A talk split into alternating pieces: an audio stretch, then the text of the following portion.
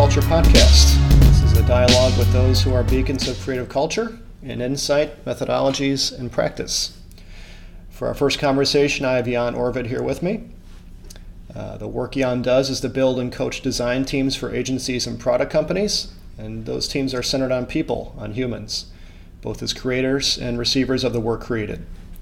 Beyond that, Jan's thoughts on human centered practices are off cited in cultivating a creative culture, and I'm, of course, proud to call him a colleague and a friend.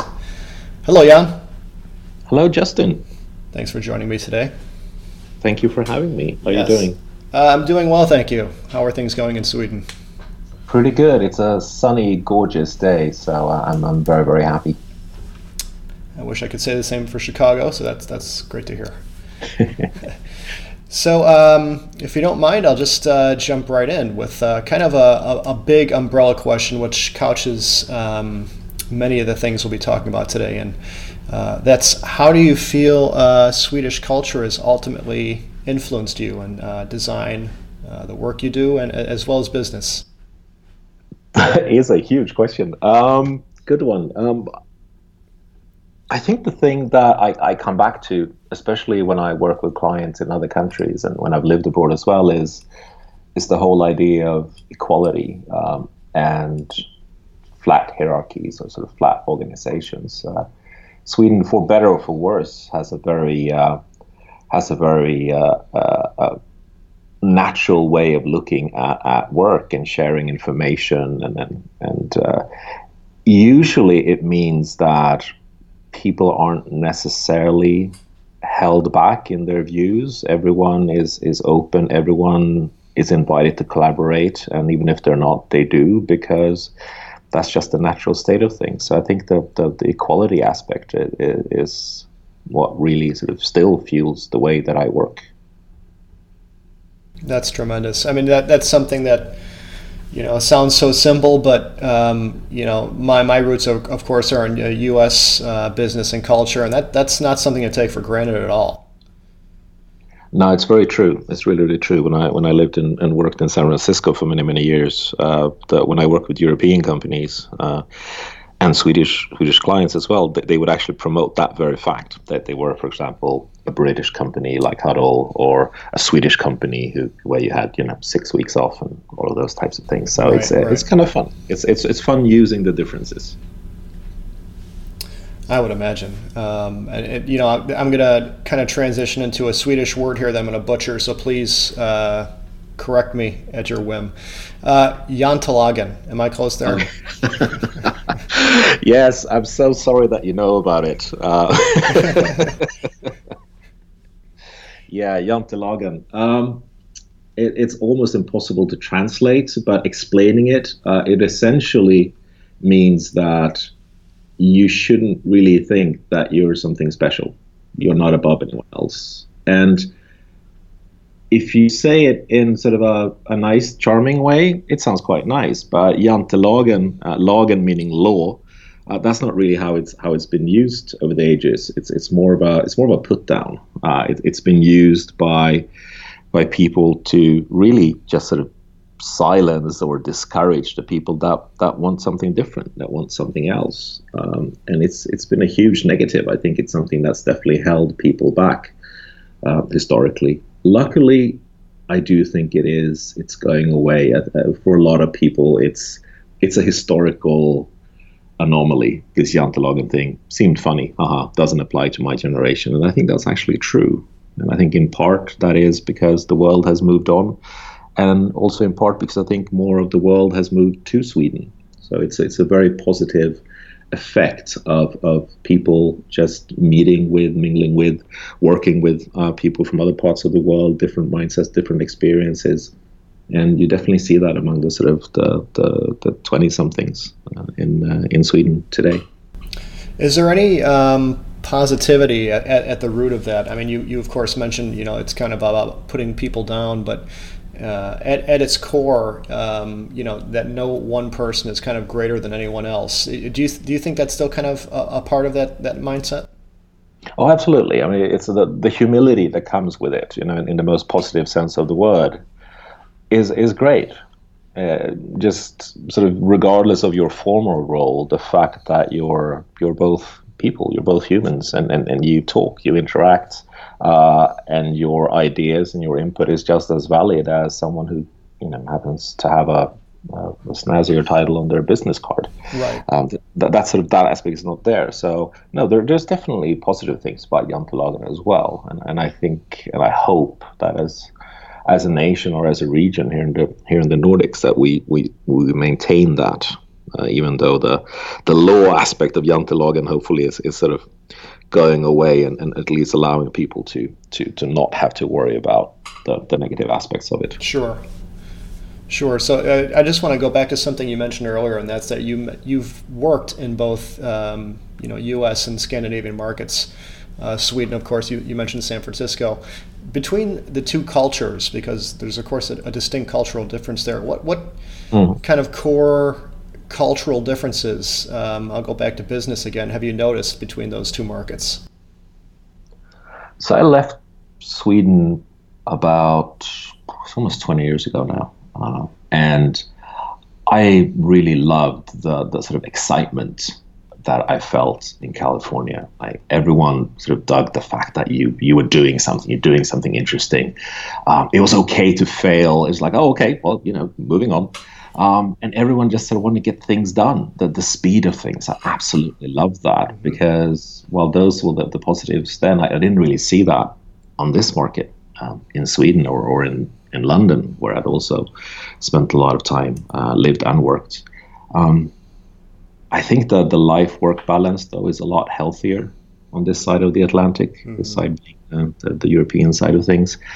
Um, sort of working longer hours or you know being more on at work doesn't mean that you you do better work or that you even have a more valid output. It just means that you spend more time at work.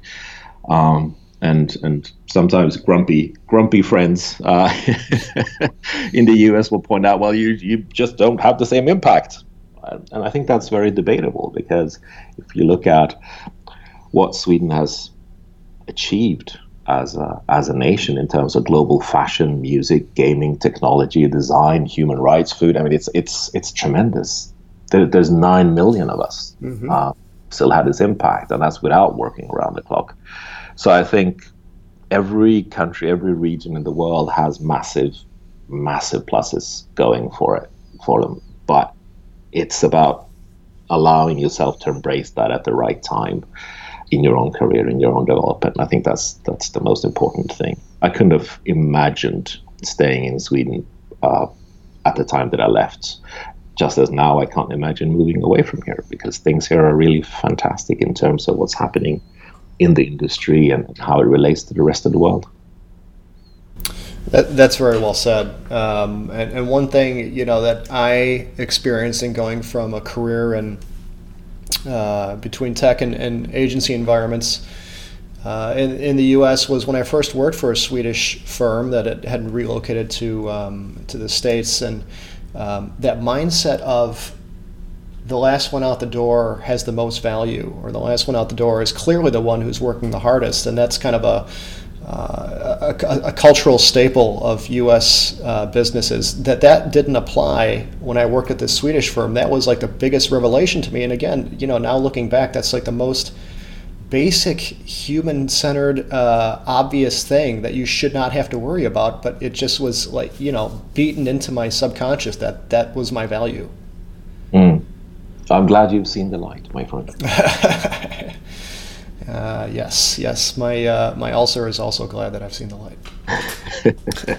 um, so to that to that point, the, uh, in terms of these little things um, that we can kind of seize upon to um, to you know make us feel invested in culture, how do you make sure at the different firms that you've worked at, how do you make sure people know that they can seize upon these little things throughout the day? And it's a term I use in, in the book called the act of the linger Mm. How do you make sure people know that they can, uh, you know, pause to have a conversation and, and, and not feel like they have to run back to their desk or, or actually enjoy their coffee and talk to someone and get a value about you know um, things they're working on or how their family is doing. How do you make sure people know they can seize those things, having worked in the U.S. market? I think a, a very large part of it is not making that big of a deal out of it, because having a moment to reflect or, or just having this this this uh, this this time to yourself to do something a little bit different to, to break the monotony it it's a very intuitive human thing. We we all do it. Unless someone tells us that we can't we, we simply do it.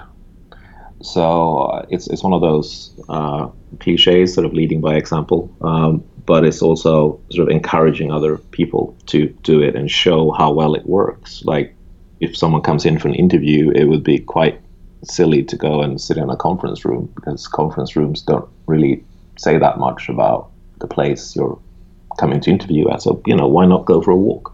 Why not go to a coffee shop? Maybe we'll run into another team member who sits there. So, without having made a big deal out of it, you get a sense that, okay, it's it's okay to do these things. It's okay to to to live, to be alive, even when yours are quote unquote at work. Yeah, yeah, absolutely. I mean, uh, just in the, in the times you and I have gone to coffee shops and worked, I mean, or or had conversations about work or creativity or inspiration. Just there's that um, again. I referenced this in the book that just enough noise uh, aspect of, a, of a, a, you know a cafe that's conducive to work that kind of helps the way you think or the way you're charged. And you know we were talking about business uh, in the past or, or, or, design and, and people just kind of chime in and, and you know lend their business card or lend their thoughts and you're, you're establishing contacts you're you're you know regenerating your energy. And uh, like you said just just the notion of being able to get up and go to work from a coffee shop is something to you know not be trivialized exactly and i think uh, when you lead teams, when you build teams, which I've been doing for for some time now, it's it's the one thing though that you have to do is that if you believe in this, you have to also be willing to take the uh, uh, the rubbish uh, coming from potentially higher ups in any organization. Um, but I do like to avoid the uh, the conversation about what why a place is why someone should work in a place because it's there. And I'd like to turn that around and sort of take the argument to uh, explain why it would be better to sit in an office to do X, Y, Z as opposed to in a different place. And once you sort of move into that type of mindset where you're actually talking about the pros and cons of different places, then you're definitely looking at, at it the right way. And that can also help um, the management team to sort of justify um, to themselves and, and to the people that they report to why a company is allowed to have this way of working, why a creative culture is not something you just sort of stick on a label. Uh, it's, it's actually something that you live and do. Right. I mean, that, that also leads to a bigger point in that some businesses in totality have foregone the brick and mortar uh, aspect of business and they just work remotely completely. And then some are completely you know tied to the office and, and you know kind of frown upon anyone leaving and working uh, from a coffee shop remotely. I kind of feel like there's a sweet spot in there, and that like you just cited, sometimes there is value to being in, in a central environment and drawing energy from others in an office, and absolutely sometimes there's value to working remotely and getting charged, uh, you know, kind of away from the viewport.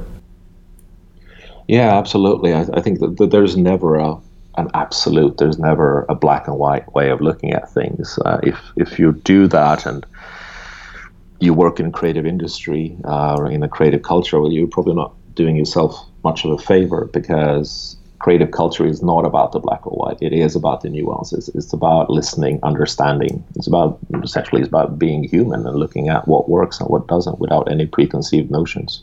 Right. So that sounded incredibly pretentious. I realized that, but it's true. No, I don't. No, I don't think at all. I think that's um, it, it. Actually, is a, a, perfect segue into my next uh, point. So, inspiration away from the viewport um, is an entire chapter of the book, and it's something we just kind of touched on. Um, you um, are, have a phenomenal sense there in terms of taking things from the tangible world uh, and reinforming them back into our digital work, our digital world. Um, for example, I, I reference, um, you know, you, you had cited taking people to Papercut uh, magazine shop in, in Stockholm, which is an absolutely phenomenal place. And, and the level of detail there, the level of curation, and how people carefully select things, of course, impact and directly reference the work we do in our, our digital lives about how we have to be very careful and mindful every detail towards the end result of a product. Can you talk a little bit about that, your methodologies in that sense? Yeah, that one really grew out of, um, I think, my own shortcomings in not always being able to verbally express what I think is important. So I can talk about quality and paying attention to detail as as much as I'm able to, but that might still not deliver the the result that that we might need as a design team, for example. So then going to a place like Papercut, um, which is like you said, which is highly curated magazine and, and, and bookshop, and just spending some time there, uh, looking at how are things displayed, why are these things displayed together, how do people move through this space, what what what what do they do when they pick something off the shelf? Does it make them linger? Do they instantly throw it back? How how do people interact with each other? And when you bring a team into a space like that and you start noticing these things and talking about these little things, instantly you've you've you've actually conveyed the whole idea of of attention to detail, to curation, to being selective, that choices, actual conscious choices uh, lead to actual results. A magazine shop's a great place. I um, we spent some time at a coffee roasters. We talked a lot about coffee. I realized that night, but um, we spent time at a coffee roasters as well with with one team, um, and just looked at if you use exactly the same coffee beans, but you tweak the grinder or you tweak the speed of, of at which you pour the coffee, it's going to be a completely different result. And of course, bringing your clients into that environment as well has a huge, huge impact. Huge impact. So for the for the roaster that example that you just cited, it's is it more where you, you're you're specifically talking about the process there of the bean selection, and you you, you take that back to the office and you, you kind of directly um, try to make an analogy of how that informs digital work, or is it more of like a air quotes spiritual fulfillment of you know like an ah kind of moment that these things I've just seen, and I can kind of go back and slowly let it wash over me, and I, I can I'm, I'm more recharged about the work I do. I like to keep it quite um, quite factual, quite practical, quite hands-on. So with with with uh, the coffee roaster, the thing that we are not my me myself, but the, the people in the team kept coming back to was sort of paying attention to everything in the whole process from when you open the bags of, of um, um, unroasted beans to when they go into the roaster, the time they spend in there, uh, the amount of air, um, airflow, all of these things that you stay on top of something for the whole process is something that came out of that that visit in a, in a very very positive way. And of course, it was a little bit easier to, to refer to that as well because there are certain aspects of, of any work that you do um, that's not digital, uh, which is which is that real, true sort of you know holding it in your hands. How does it feel? What's it like? What what do I want to do with it once I'm done with it? You know, what do I want to put it down? Do I want to put it in my pocket? Uh, trying to also bring that into digital work is incredibly important, um, and I think that's why a certain level of tactility. I don't know if that's an English word or not, um, but for things to be truly tactile um, is something that you, you would want to refer to as well.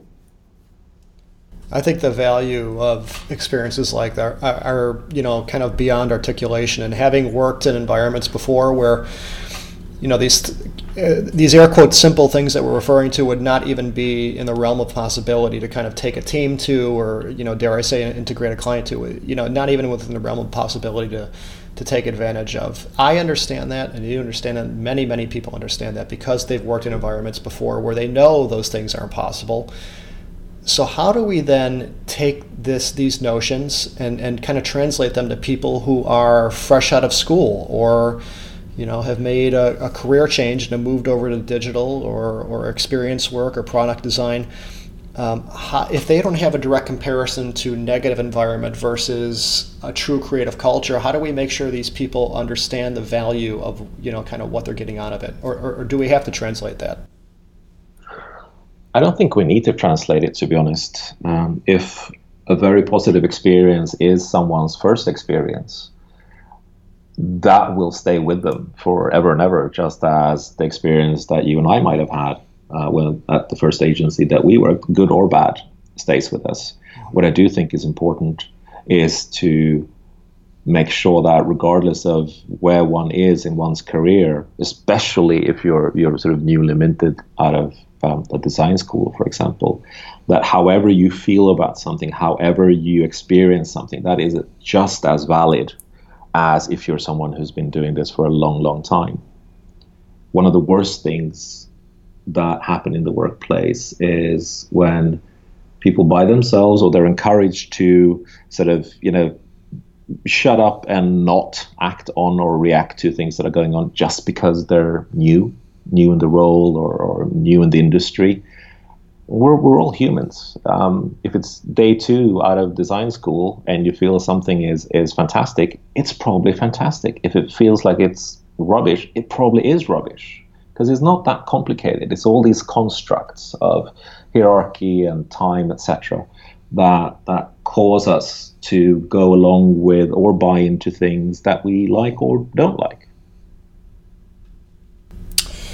Very valid, and uh, I, have perhaps over worried um, in my career about you know if I if I brought someone on who's kind of fresh out of school, like over uh, communicating or or making sure people understand uh, the value that they're getting out of things. But in, in many ways, looking at through things with the human-centered lens, we, we very likely don't have to do that. Like you just said, people organically understand, you know, when they're getting value out of something, or, or uh, if a company is even pandering to them, or you know, kind of disguising a perk. Uh, you know, like um, uh, you know, if you work through 8 p.m., we'll you know we'll pay for cabs, or if you you know are working through the weekend, we'll have somebody come you know and, and clean your house for you.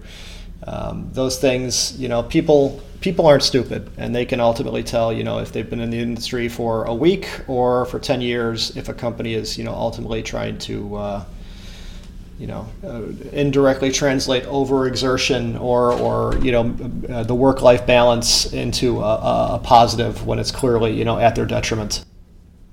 Yeah, and I think it's also those things about you know where you are in life. I I love doing all-nighters, double all-nighters when I was 22. Now I'm not 22, and I don't love doing double all-nighters but that really doesn't have anything necessarily to do with uh, with um, with the uh, with the clients I work with. Um, that's about me, and that's just as valid as anything else. So again, like you said, it, it comes quite sort of naturally how one views things, and, and all of these views are, are equally okay. So to the point of your your career um, and the and the the length uh, uh, uh and across the different engagements you've worked in agency side, studio side, uh, product side, tech side. On the latter end of that spectrum, tech side, um, how have you felt creative culture in that sector differs from the rest? Or, you know, if, if that's a leading question, does it differ? There's certainly, you know, some some notions out there that, that tech environments uh, are a bit different in terms of what, what is required or what is accepted in, in a culture. Do, do you have any do you have any insights in that sense? I don't think it differs really. It, it, has more to do with the state of mind of, of the people that that work in an organization. Uh, I've I've worked with supposedly very creative companies uh, with that have a gazillion designers and thinkers and researchers, and it's probably the most stifling, horrid uh, place I've, I've ever had to endure. Mm-hmm. And I've worked at uh, agencies that have a majority of backend developers who traditionally, as they say themselves, might not want to do certain other things and kind of want to focus on the code, which has been the most enabling and exciting places for a creative mind to do work. So I don't think that tech is any different from any other industry. It, it, people are different. Uh, if people are open, humble, uh, and want to get things done and care about collaborating, um, you can find that anywhere, uh, and the opposite as well, unfortunately. Sure. So to that point about some negatives being or positives being omnipresent in the workplace, let's t- talk a little bit about ego in the workplace. Um, that is something that is something we've all dealt with uh, when you know perhaps our own at some point perhaps other people's uh, at other points how have you worked with disruptive forces in the past to ensure you know a creative culture isn't compromised or, or, or sullied beyond repair when it comes to ego because that that in, in the workplace that's really a kind of a cancerous trait to, to have. Yeah ego um, ego is is is probably the most negative thing that you can find in a human being it is it is worse than so many other things because ego drives people to act in certain ways by far the best way of combating ego is to ask the question why. Why do you feel that we need to do things that way? Why do you feel the right to say those things to people? Why do you put your own views in front of uh, ahead of others? It's it takes it takes a lot of humility. It takes a lot of of of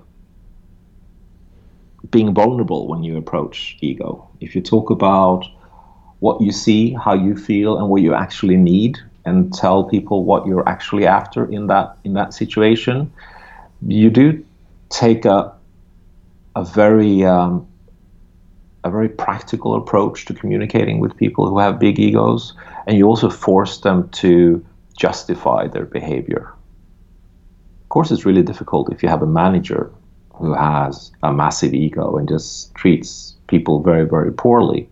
But that still doesn't mean that you can't challenge them if for no other reason than that people with massive egos usually communicate incredibly poorly because it is all mm. about them and what they say and it's not exactly helping you. So simply by asking people with huge egos to clarify things, you tend to get around to to making them think a little bit about what they how they actually act in the workplace. And sometimes they're a lost cause, and then you just better go somewhere else because you're not there to feed their egos. I, think there's a, a, couple things there, or a few things there to kind of you know put put shine a light on a bit. So. Uh, to the point of seniority, ego, ego from a manager and a you know more junior level employee.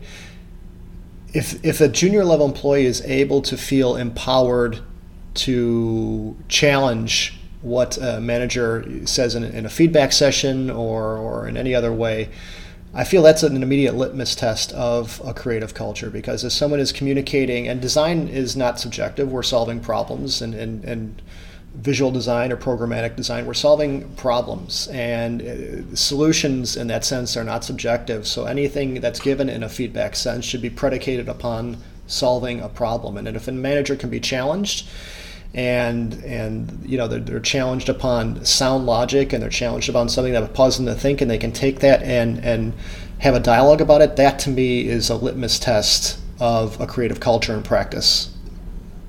It, it most definitely is because it does go to the to the dark heart of the person with the massive ego.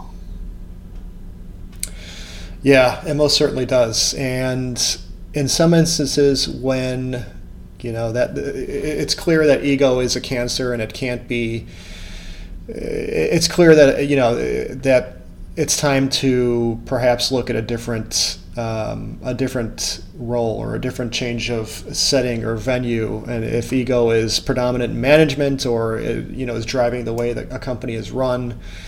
And you know, one thing I've done in the book um, is kind of take uh, someone on their journey from their first day through uh, you know, uh, the day to day to away from the viewport. And ultimately, you know, we have to be realistic. If someone needs to look someplace else, if someone needs to find a creative culture that is going to facilitate them doing their best work, we kind of talk about giving people the tools to look elsewhere and, and kind of find a place that is driven by humility and predicated upon everyone having their, their own voice. So I want to re- kind of advance ahead a little bit to the last chapter, which is called Your Cultural Match. And in that chapter, I reference your thoughts quite a bit because you know in, in, a world in a time when I sound like an old man here, but in a world and a time when less human interaction is possible, and I'm air quoting that, um, and texting and online shopping and Snapchatting and text, you know, when people are trying a bit more to, uh, you know, go go around human contact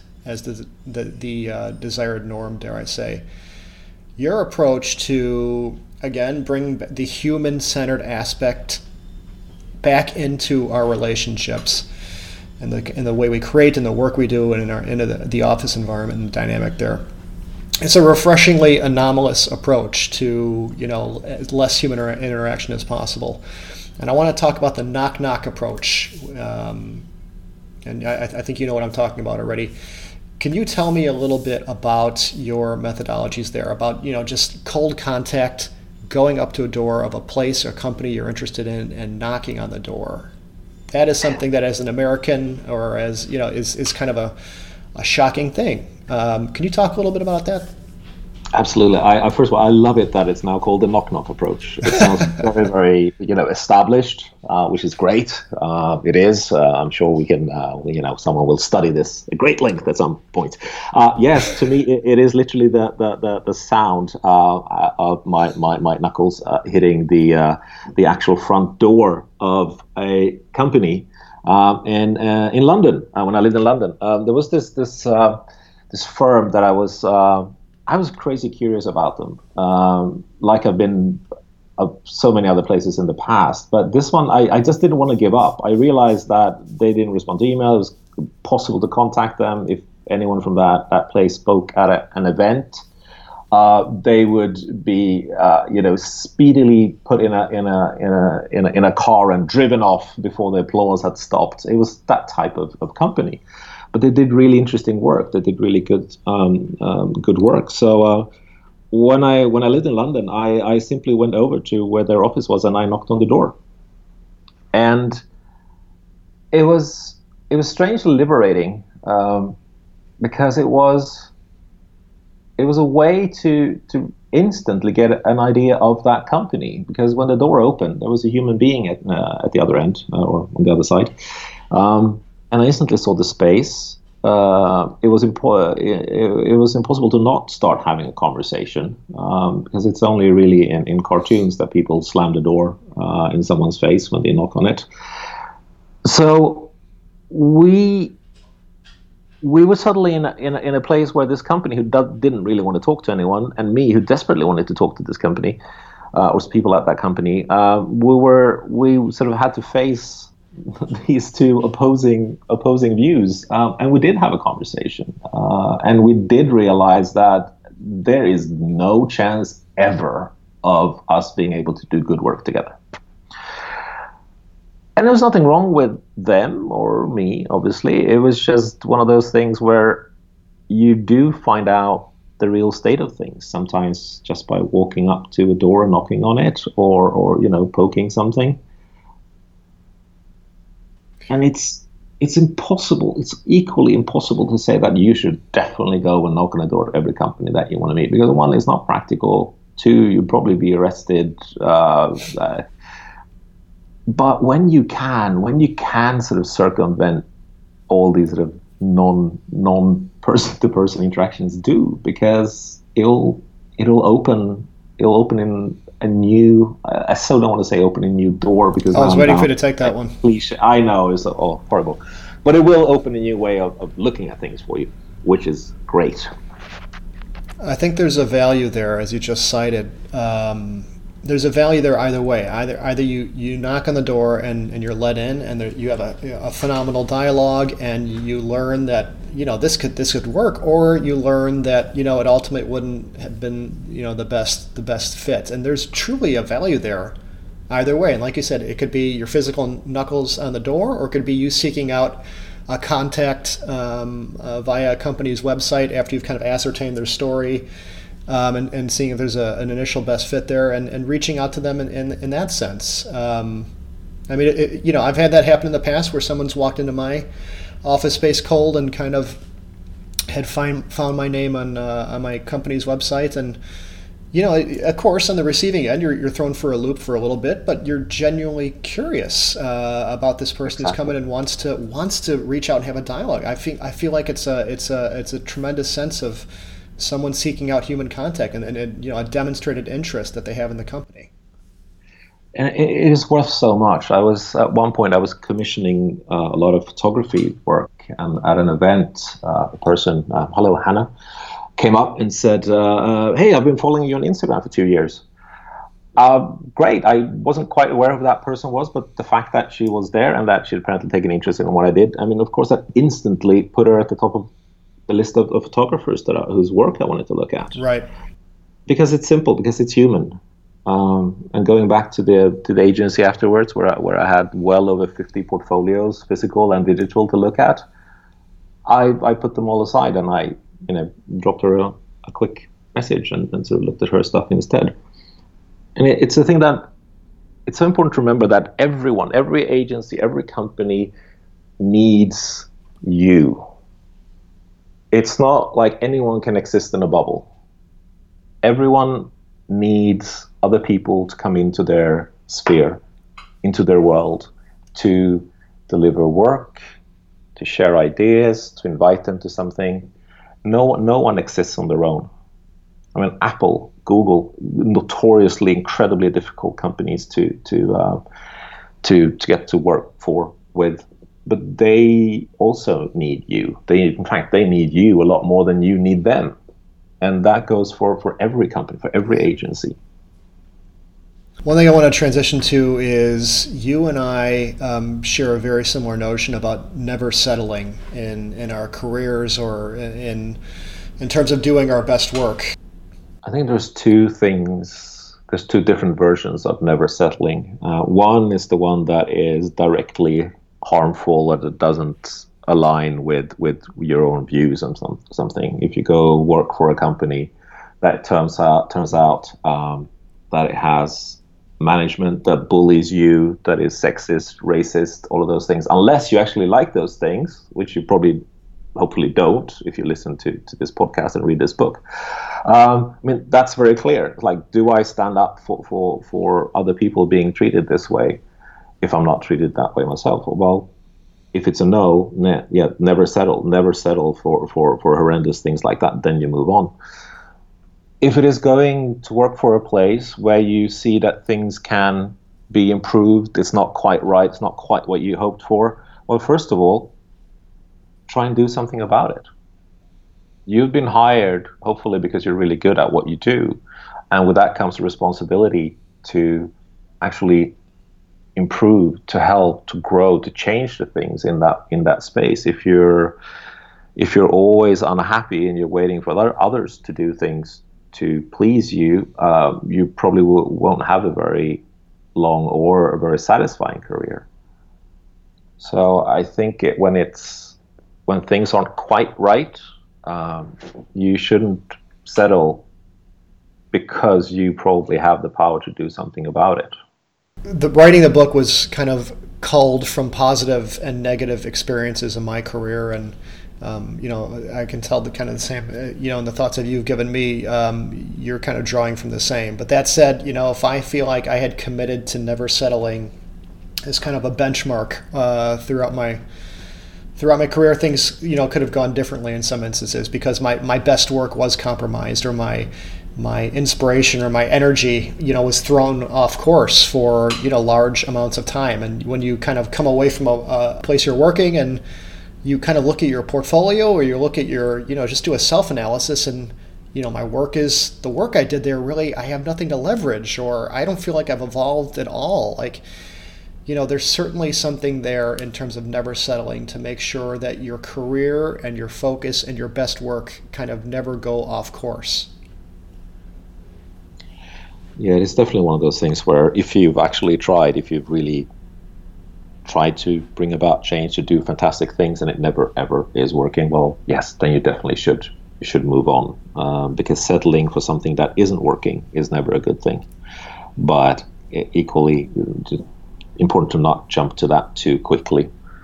And i think it's also incredibly important to look at what one does sort of from a micro perspective, if if you always share why you made the decisions that you did in, for example, your design work or in your writing, if you show the pros and cons, uh, if you feel that you have done everything that you could on behalf of, of a client's audience, for example, and it's still ignored or not acted on, well, you've you've you haven't settled.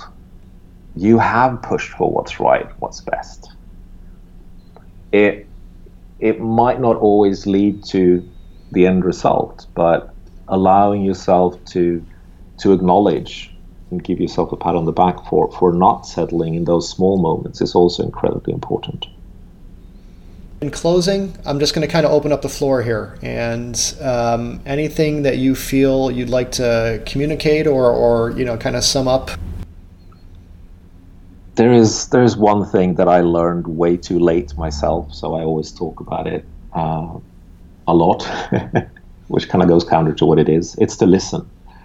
Always listen. Always, always, always listen to what other people have to say. Always learn. Always keep your mouth shut a little bit longer than you want to, uh, because that is by far the best way to grow and evolve as someone who does creative work. Again, that's one of those simple things that that, that sounds easy, but uh, you know, is very often easier said than done. It is, and it's also one of those things that uh, you don't need to tell people that you're trying to listen more and talk less, because then they'll never know. Fantastic. Thanks so much, Jan. I really appreciate this dialogue.